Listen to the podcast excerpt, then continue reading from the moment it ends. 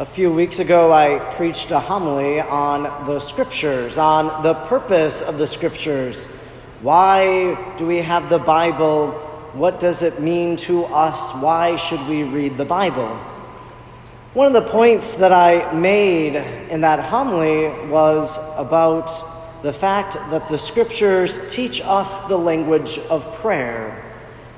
That the many holy men and women in the Old and the New Testament that they prayed, and the pages of sacred scripture record their prayers, and as we read them, they teach us. They give us an example of how we can pray to Almighty God. Now, that was on abundant display today in our first reading from the book of Kings.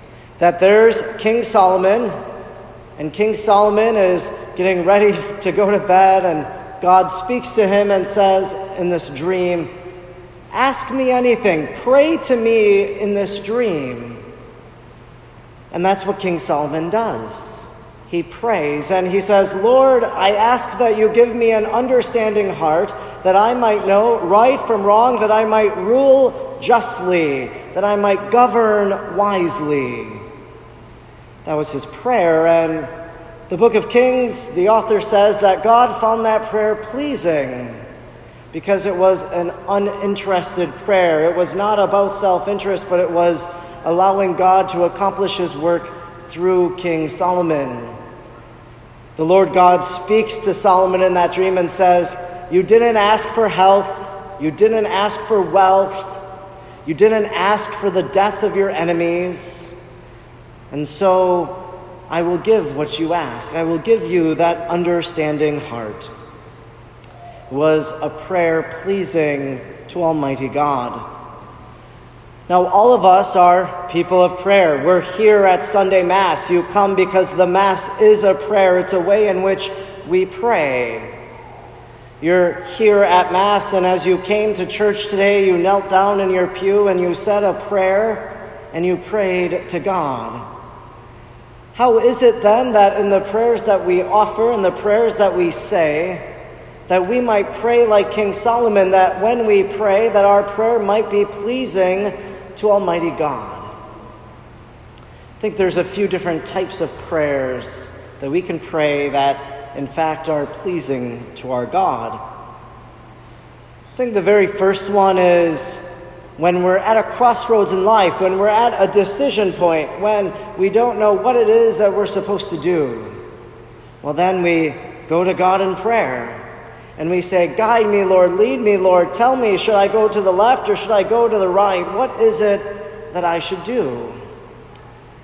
It's really a prayer saying, Lord, what do you want me to do? A prayer of discernment. I think that prayer is one that is pleasing to God, one that God responds to. Because when we say, God, what is it that you want me to do? We're not coming to God and saying, this is my plan, and now I ask for your blessing on it. But rather, we're saying, Lord, I want to do what you want me to do, and so what is it then that I should be doing? This prayer of discernment. It's probably a prayer pleasing to Almighty God. Another prayer, please forgive me for the wrong that I have done, for the hurt that I have caused. It's probably a prayer pleasing to Almighty God to pray for forgiveness. We see it all the time in the Gospels with Jesus that people on the side of the road cry out, Lord Jesus, have mercy on me, Son of David, have mercy. They cried out for mercy, they cried out for forgiveness. When people came to Jesus, they would Jesus would say to them, "Go, your sins are forgiven." God loves to forgive. So when we pray, please forgive me for the wrong that I have done, for the hurt that I have caused, it's probably a prayer pleasing to Almighty God.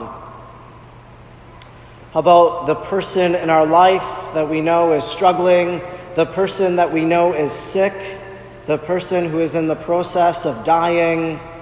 When we pray for them, is probably a prayer pleasing to Almighty God. When we say, Lord, be with this person who is sick, be with them at the hour of their death, comfort their loved ones, bring them comfort, console the grieving. Probably a prayer pleasing to God, and we see it in the Gospels, we see it in the Scriptures.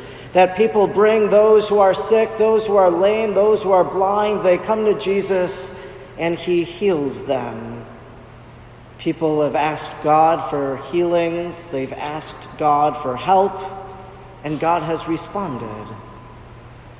It's a prayer probably pleasing to Almighty God. In our life, too, we experience many blessings day after day, don't we? That we receive graces from Almighty God, that God gives us these little blessings in our life, and when we receive them, when we acknowledge them, when we notice them, well, that's a moment for our prayer too. To say, Thank you, Lord, for this blessing. Thank you for this grace that you have given me. It's probably this prayer of gratitude, one that is pleasing to God, because when we pray in thanksgiving for what God has done in our life, we're saying, God, I am dependent upon you for all that I have. You are the giver of all that is good. And as we then pray in thanksgiving, it's a prayer pleasing to Almighty God. One of the ways in which Jesus himself prayed in the garden, one of the ways in which Jesus taught his disciples how to pray was to say, Thy will be done.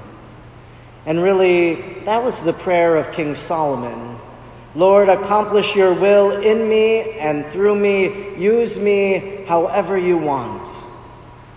The prayer of King Solomon was one that God was pleased to hear and pleased to answer.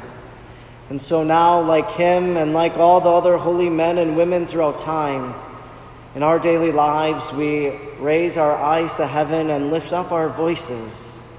And as we make our prayers of petition and gratitude, we hope that our prayer also might be pleasing to Almighty God.